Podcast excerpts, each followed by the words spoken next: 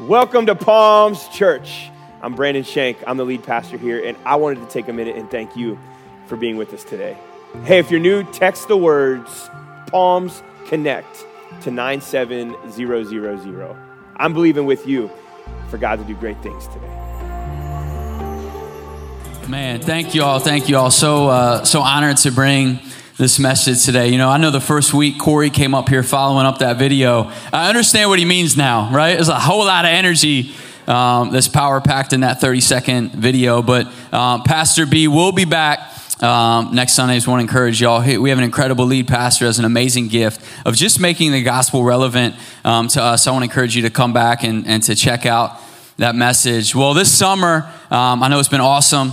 Uh, you know, we've had some amazing communicators along the way. I want to speak, though, very quickly, um, just to Pastor Brandon and to the pastoral staff. I think so often we see stuff, right? We see Pastor B here on a Sunday preaching his guts out, right? Um, sharing, being vulnerable, being, being real. Um, and we take away so much from that. But what we don't see is the unseen, right? It's the text messages of encouragement that he's sending me this morning um, as I'm sitting in the staff room, just nervous, right? Nervous beyond belief. The encouraging um, text message that he shares. It's Pastor Corey, um, who's actually been um, looking at our messages for us and really helping us um, just bring home uh, key elements of Scripture that God is trying to teach us. Um, so if you don't like, I said this first service, but if you don't like the messages, Corey helped us with them, right? I know. I had to do it, Corey, right? Yeah. But I, I, know just that's the unseen, right? You see him up here two weeks preaching his heart out. Um, what you don't see um, is the behind the scenes. We also did not coordinate the Orioles jerseys. Whenever your team is making a turnaround, right? Come on, God turn it around, right? And He's doing it, right? And then you see we got Pastor Buddy, um, who's probably the greatest cheerleader, right? Come on, somebody. If y'all know Pastor Buddy, if there was a cheerleader, a staff denoted cheerleader as Pastor Buddy, right? Just don't look at his moves. And then Pastor Phil, um, always so encouraging, man. I love you. Um, just the way that you love my family, my kids. Um, I got a text message from him yesterday morning. Say, hey, man, anything you need, I got you. Um, I was actually sitting in Baltimore. I uh, went to the Orioles game on Friday, took my kids. It was a, a probably not the best decision. Three kids by myself. Uh, about a five or six hour drive. All of a sudden, I'm in Salisbury, Ocean City, and then I'm in Baltimore. And they won, though, luckily. But yeah, but um, Saturday, I get a text from Phil. Hey, man, anything you need. Um, he's offering to bring his private jet up to fly me back home because he felt the anxiety of my five or six. You know, hey, when you don't have kids, you can get a private jet. You know what I'm saying? Come on, man. Right?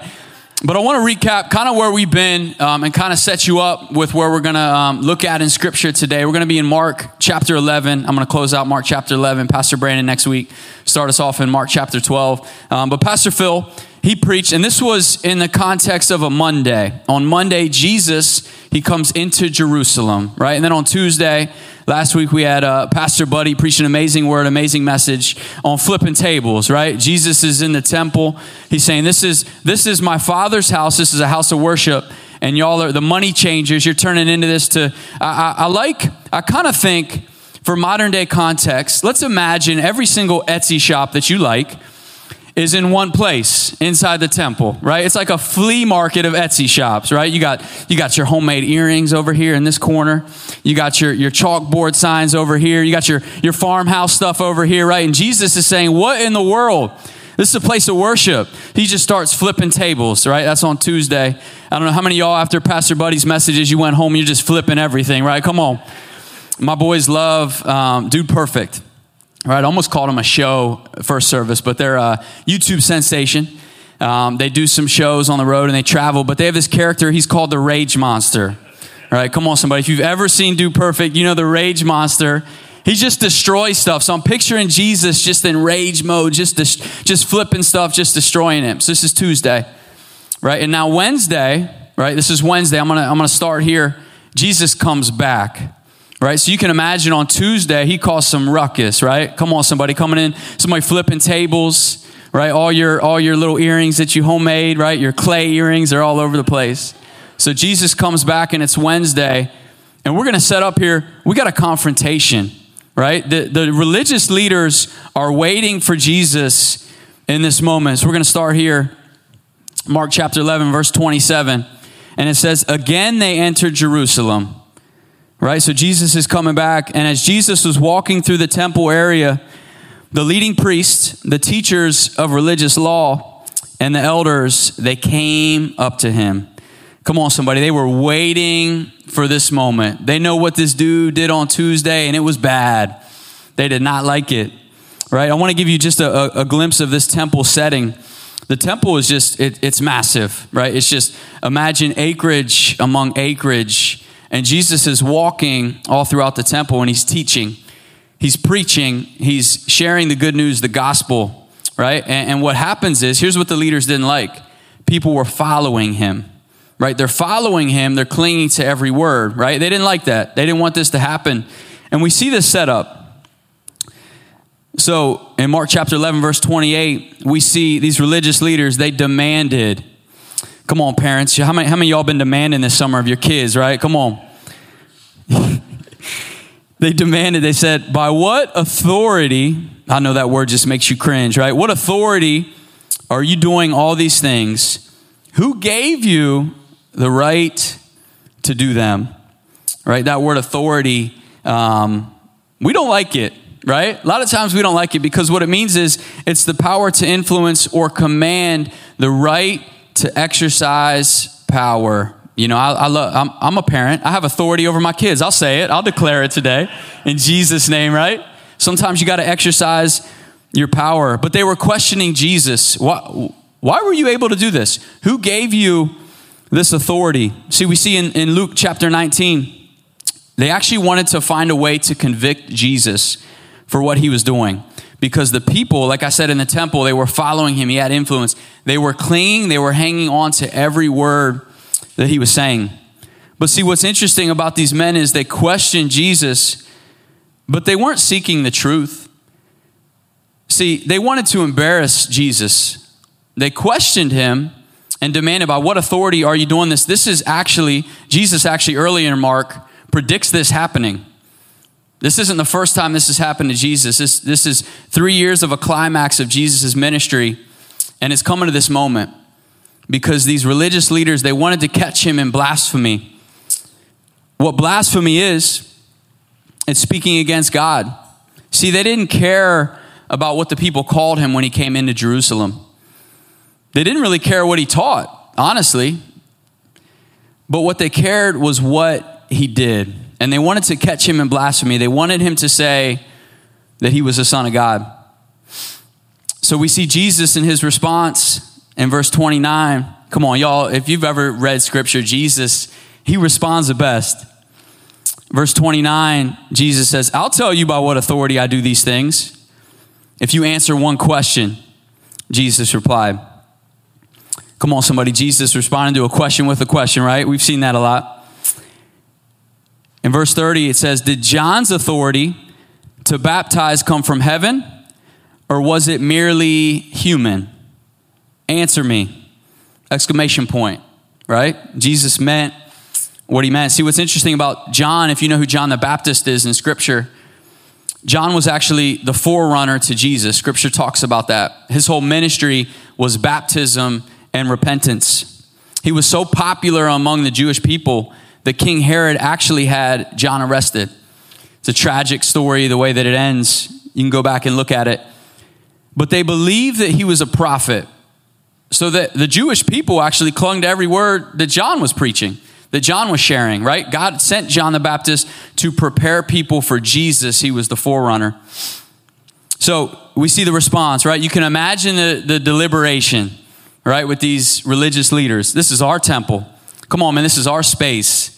Jesus, you're in our place. So, verse 31 says, They talked it over among themselves. If we say it was from heaven, this is John's authority. If we say his authority was from heaven, he will ask, Well, why didn't we believe John? Right? The people loved John, but the leaders didn't. But do we dare say it was merely human? For they were afraid of what the people would do because everyone believed that John was a prophet. So they finally replied, We don't know. Right? Jesus ever asked you a question? You were, I don't know. We don't know, right? And Jesus responded, I love this. Then I won't tell you by what authority I do these things. right? Jesus didn't give them an answer because they didn't really care, right? They didn't really care what his response was. They had already made up a response that they wanted. They had their answer at this point. How many of y'all, though, just love questions? Right? Anybody just love questions? Good, nobody. Awesome.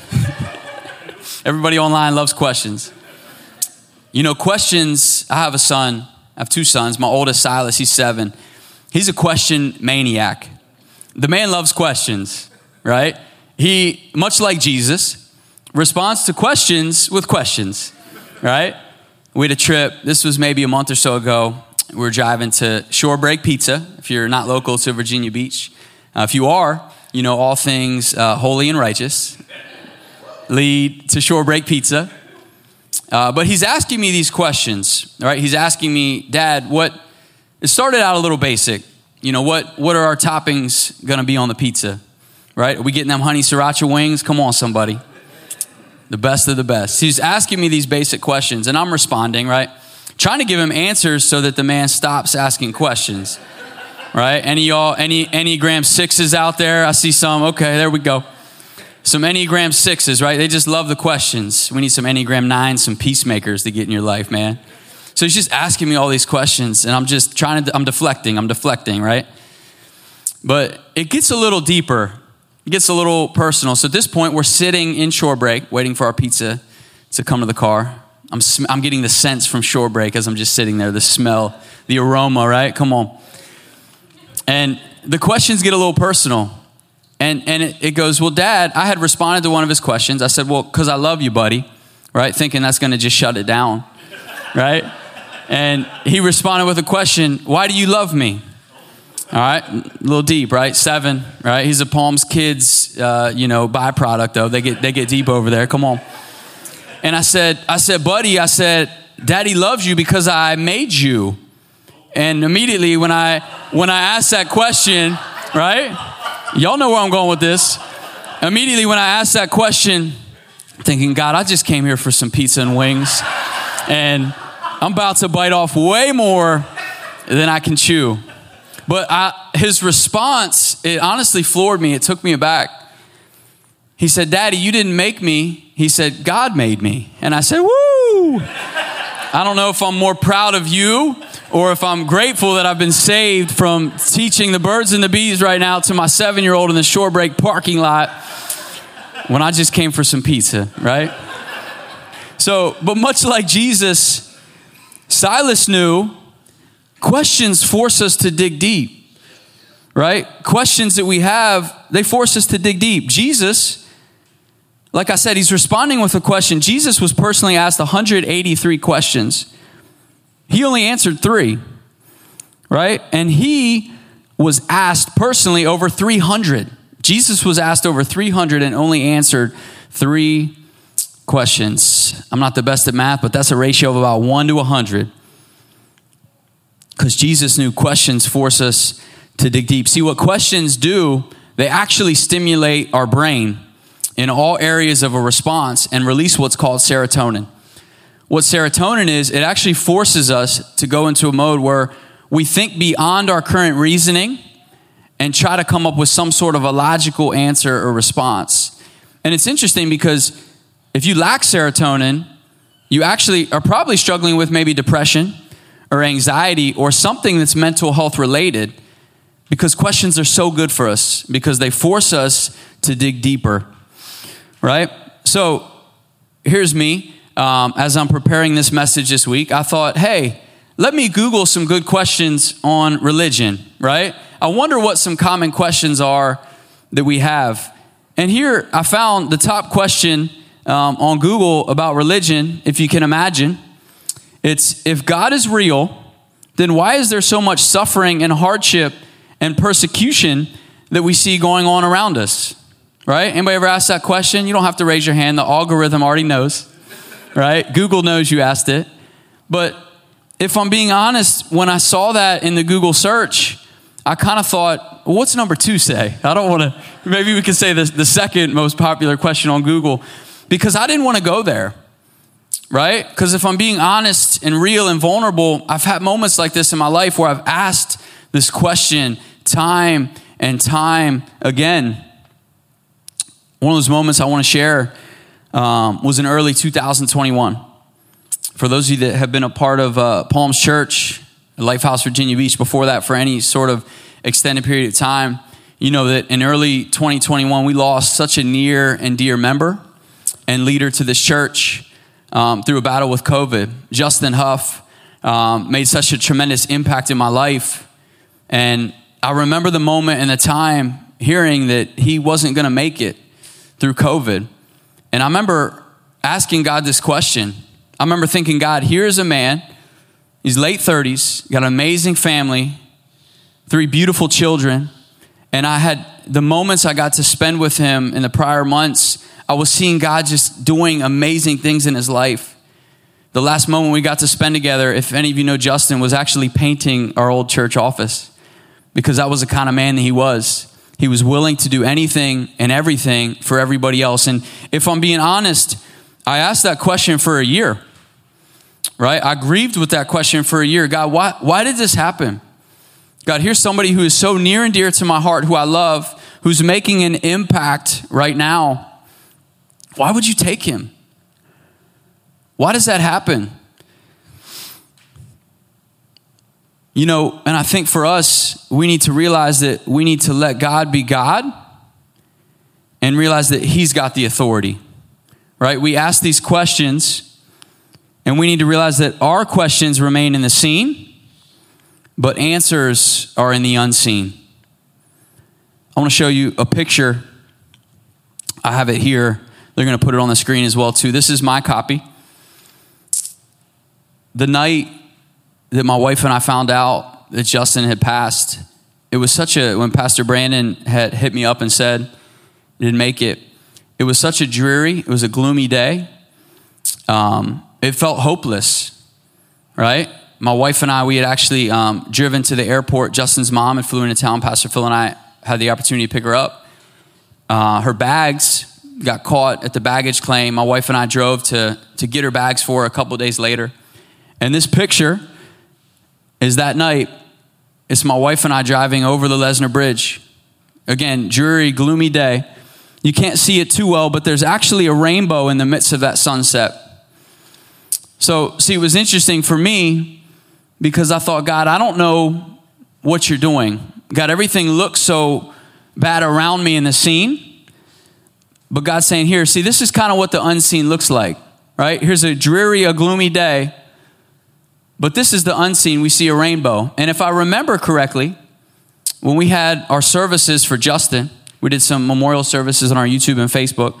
Sorry, Pastor Brandon, but they had the most hits of any message and video that we've ever done. I remember reading the comments. I remember time and time again of sailors writing in saying the impact that that man made on my life, I've been forever changed. I remember people emailing the church email saying, I've been forever changed by this man. And I remember struggling, thinking, God, why, why would you do this? God, why would you take somebody? And I think I'm standing here in a moment over a year later, and we're still talking about his impact. We're still talking about his legacy and what he left. I can't imagine the hundreds and thousands of lives that have already been changed by him, but that will continue to be changed from generation to generation. You know, and, and what helped me? This was a year. I felt like I asked God that question for a year. That Google question God, if you're real, why is there so much suffering and hardship? You know, I wanted to come to God with my answer. Why would you? You can't take Justin. Why would you take somebody like that? You know, my wife, when she took this picture, we made a couple copies. I had three of them. I had one in a card that I wanted to give to April right after it happened, but I couldn't, if I'm being honest. I couldn't, I couldn't give it to her. It took me over a year to get to the space and the place where I could give this picture to April. But you know what changed my life in this situation was seeing her as she walked through this on a flourish night, and she said three words God is good. You know, I don't know your question this morning. I don't know what it is that you're battling. I don't know your diagnosis that maybe you've gotten. I don't know what maybe you're grieving today. I don't know what it is that you're walking through. Come to God with your question. knowing that your question will remain in what you can see, but that that answer is in the unseen. The answer is in the lives that Huffy impacted beyond belief, the lives that he's going to continue to impact. Again, I don't know what you're walking through today, but I know that God's with you. I know that he's there in the midst of your question and you're not alone. You know, we see Jesus in the Garden of Gethsemane, Matthew 26, verse 39. This isn't going to be on the screen, but I want to read it. It says, He went on a little further and he bowed with his face to the ground, praying, My Father, if it is possible, let this cup of suffering be taken away from me. Yet I want your will to be done and not mine. Right? We come to God with our question and we bring our answer. Come on, somebody, because we want our will to be done. We want our answer to be played out. But God's saying, see, there's so much more. See, there's a sunset. See, there's a light. See, there's a dreary day. See, everything may seem dark right now, but joy is coming in the morning. I had a, I'll share with you my big question. I want to share with you a, a journal entry um, that I wrote. It was December 20th um, of 2020. Um, I, I'm not a huge journaler, so I didn't have to go back too far to find it, right? Picturing y'all thinking, man, he's just scouring through just journal entry after journal entry, right? My little black composition journal notebook, right? Kids don't even use that stuff anymore. Come on, it's all digitized, right? But I wrote this journal entry and I hope it speaks to somebody today. It says, God, thank you for moments like today. Moments where you remind me that years ago, when I chose to be unfaithful to my wife, that you weren't sitting staring at that young man that was so lost in that Jeep with an iron fist. You were looking at me through the lens of grace. You were looking at me with a heart that was absolutely breaking for how lost I was, how caught up and wrapped up in sin that I was. I've been tormented by that moment, by that decision that I made to turn left. How could I have done that? Why would I have done that? Can I ever turn right again? I've wanted for years to go back to go back to that red light, to go back and turn right, turn right away from sin and take the path that you had for me. In all honesty, I wasn't ready to turn right. I wasn't ready to dive into a relationship with you deeper or to trust and give up control to you. See, I was in a Christian marriage unfulfilled. It wasn't my wife's fault. It was that marriage was meant to complete me, not fulfill me. The two become one as we complete one another, but never fulfill me. See, that was my question. And if I'm being honest, it was my question for about seven years. Right? Why did I turn left? I knew what I was doing. I can go back to that moment. I had to go back to that moment, sitting in a red light, hitting left, turning away from my wife, turning away from what God had for me. And through seven years of a process, right, asking this question, coming to God with this question, I had to release the answer right? I had to go back to that moment. I had to relive that trauma and go back to the car, go back to that moment and say, God, I don't know why I did this. God, but I know that you were still good. God, I know that you were good in the midst of that question. Because I think what I've realized the most in that seven years Again, I don't know what your question is today. I don't know what you may be personally questioning. I don't know what the mental health question may be. I don't know. Maybe you thought your life would be at a different place right now. I don't know the grief that you're still questioning and you're walking through today. I don't know the diagnosis maybe that you're questioning. God, why does this happen? If you're a good father and you're a good God, why am I why am I dealing with this? I think what I had to realize and what God taught me in that moment is that Jesus is the answer to your question right? See, these religious leaders, they came to Jesus with an agenda. They asked a question, but they already had an answer in the back of your mind, their mind, right? They wanted to capture Jesus in a moment. They wanted to capture him in a moment of blasphemy.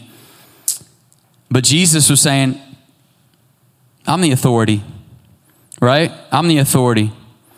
There's a, a verse, it's one of my favorite verses. It's in um, Isaiah chapter 51, verse 17. It's not going to be on the screen, but I want to read it. It says, No weapon formed against you will prevail, and you will refute every tongue that accuses you. This is the heritage of the servants of the Lord, and this is their vindication from me, declares the Lord. No weapon formed against you will prosper. See, but it's interesting because the weapon may be formed in your situation. The weapon may be formed in your question. The weapon may be formed in your finances. The weapon may be formed in your mental health battle. The weapon may be formed in your grieving. The weapon may be formed in that diagnosis, but it said it will not prevail. Right? It will not prevail, declares the Lord. God is declaring today that the weapon may be formed against you in your question, but Jesus is the answer to your question. He's the answer to your situation. He's the answer to that addiction. He's the answer to what it is that your family is walking through. So, what do I do? Right? Anybody ever ask the question to God? You just don't like the answer. Right? Let's be honest. We've all been there. Right? We've asked God questions, but but we don't like the answer. Right? I think it's very simple today. I think we just do the opposite of what these jokers did, right? Can I say that? Right? I think we do the opposite of what these religious leaders did. And I believe that's come to God with some humility, saying, God, you are in control. God, I don't know why this happens with Huffy, but you are still good. April can come up here and preach it right now. God is so good. God is still good. God, we don't understand why cancer happens in the midst of situations with young children, God, with adults, with family members, God, but you're still good. God, we don't understand why we're still battling the same mental health battle. It's been 10 years, maybe 15, maybe 20. Maybe it's felt like a stronghold on your family. God, we don't understand the medical diagnosis. God, but what we do know is you're still good. I believe worship sets us in that place. Worship puts us in a place of humility before God, saying, God, I don't know what's going to happen. God, but I know that there's an unseen right now that's happening. God, I know that you are working on behalf of my situation. God, I know that you are working in ways that I don't even know. God, I know that your ways are higher than my ways. And I think we just need to believe that this morning. And just know that whatever it is that we're walking through, whatever answer you're trying to bring, you already have it. I titled this message, You've Got Your Answer. We already got it, right? Jesus is our answer. You know, I love I love David in Scripture. You know, David, he's a, a young, scrawny, he's a teenage boy, right? He kills Goliath, right? But it's interesting because at the end of it, he actually steals Goliath's sword and he goes up and he chops his head off. Come on, somebody, right? But it's interesting because you think, here's a scrawny boy right? It's a scrawny, you know, scripture said he's a teenager. He's scrawny. And if y'all have ever tried to pick up a sword, there's some weight to that, right? They're kind of heavy, right? He picks up Goliath's sword and spear and he chops his head off, right? How many y'all know that what the enemy sometimes sends to kill and destroy us, God will use for good? He'll turn it around. He'll take that sword, he'll take that spear, and he's going to chop that head off. I don't know what your question is today, but I know that God wants to chop the head off. And you start to think, what, well, how could David pick up that sword? It's heavy, right? How's he going to pick up that spear? He's a scrawny boy. And then I think we go back in scripture and we start to see that what David did was he picked up this thing called a harp, right? He picked up his praise. The harp actually meant in scripture the presence of God. He picked up that harp and he carried it from the palace to a place of worship. And then he carried it back to the palace back to his place of worship. So every single day, he's picking up his heart. He's getting strength in times and moments, day and day again. And God has strengthened him to a place because his presence was the harp, his presence was with him. David was not afraid of that Goliath. He was not afraid of his question because he knew that that harp would carry him through the presence of God. Would you stand with me this morning? I'm going to call the worship team back up.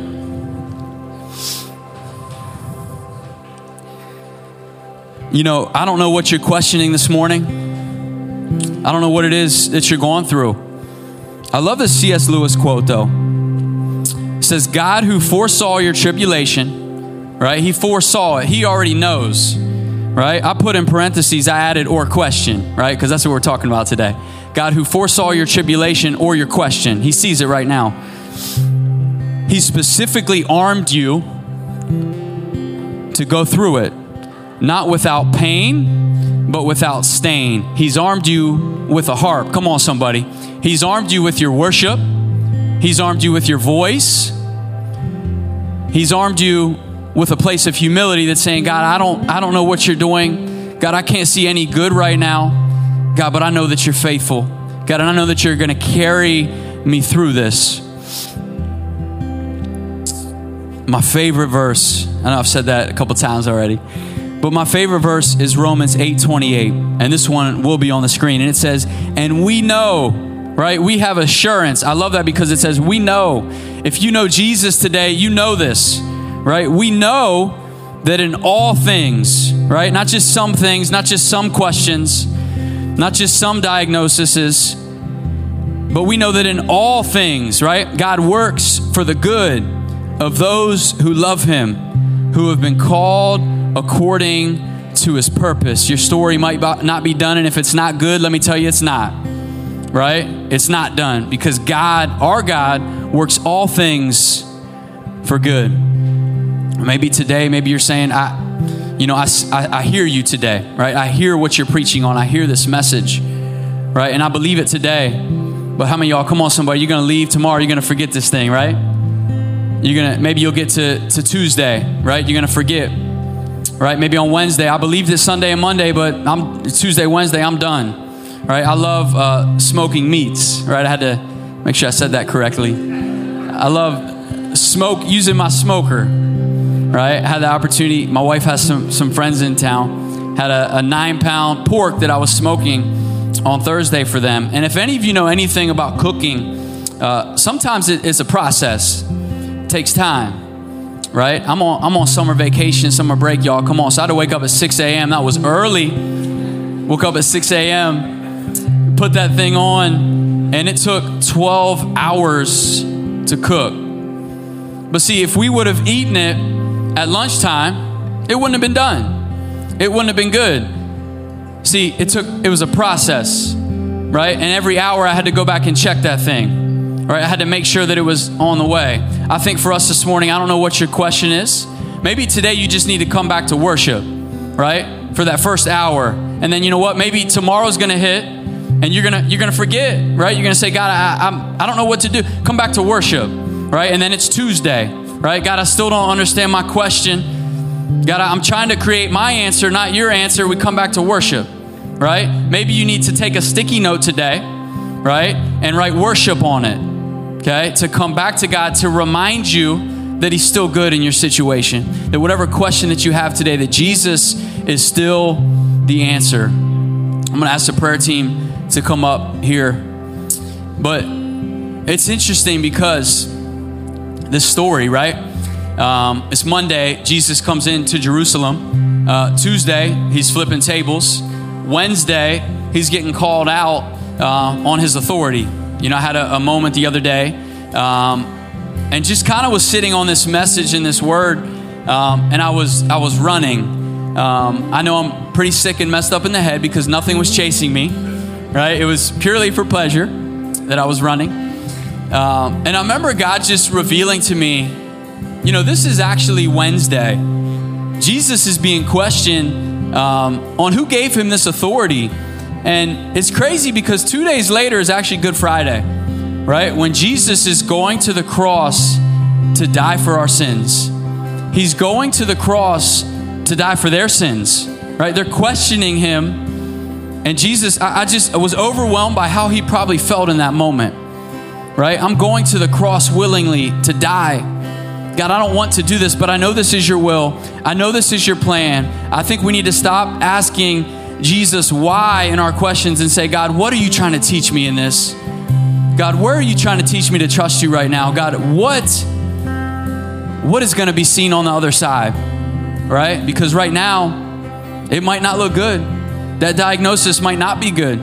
But God's saying, you need to trust that I'm working in ways that you don't even know. In Philippians 1 verse 6 it says, being confident of this that he who began a good work, come on, somebody, he began a good work in you, he will carry it on to the completion until the day of Christ Jesus. He began a good work, and our God finishes what he starts. And what's interesting about this, I want to share this before we go back into worship here in a moment. I promise you we'll get there. But this one day on Wednesday, this was actually the one day in the years of the temple that the gospel was actually preached, that Jesus was actually declaring the truth. One day, right? This temple had been there for years, but for one day, for one moment, the gospel rang true through our Jesus and Lord and Savior, right? I don't know where you're at today, but I know that one day can change everything. All right, we're going to sing on worship with God's authority, and one word can change everything. I don't know what words you need to hear today, but one word I know that you need to know is that there's hope. There's hope in your question, that there's joy in your question, that there's love in your question, that God sees you, that you're not alone, that He still has good plans for you, and that He's right there with you. I want to pray over you, and we're going to head back into a time of worship. God, I thank you for each and every person that's here within the sound of my voice. God, I don't know what people's questions are this morning, God, but I know what their answer is. God, I know that you're a good father, that you sent Jesus for us, God. If you do nothing else for us the rest of our lives, God, you sent Jesus, and that is all that we need. God, I know one day and one moment changes everything. God, I pray right now for those that are in the valley of decision that don't know you as their Lord and Savior. God, that have never come into a relationship with you. God, I pray for a boldness right now in them, in their spirit. God, as we call people down to the altar in a moment, God, I pray that they would be real and vulnerable with what it is that they're walking through. God, and to know that this life is like a marathon. God, and this is a water station. These prayer warriors, their encouragement, God, to know that we're not alone, that Jesus is the answer, and sometimes we need push back to that place. I want to encourage you right now, if you feel comfortable, to come up to the altar and ask for some prayer because one word, one moment can change everything. And I'm believing that for you right now in this moment. Let's worship. Thank you so much for joining with us today. Hey, if you want to know more about Palms Church or just know what's going on or watch messages, you can go to palmschurchonline.com all the time. And today, if you want to partner with us in giving, you can go to palmschurchonline.com slash give to partner with us financially. We love you, we believe in you, and we are so grateful to have you a part of the family. See you soon.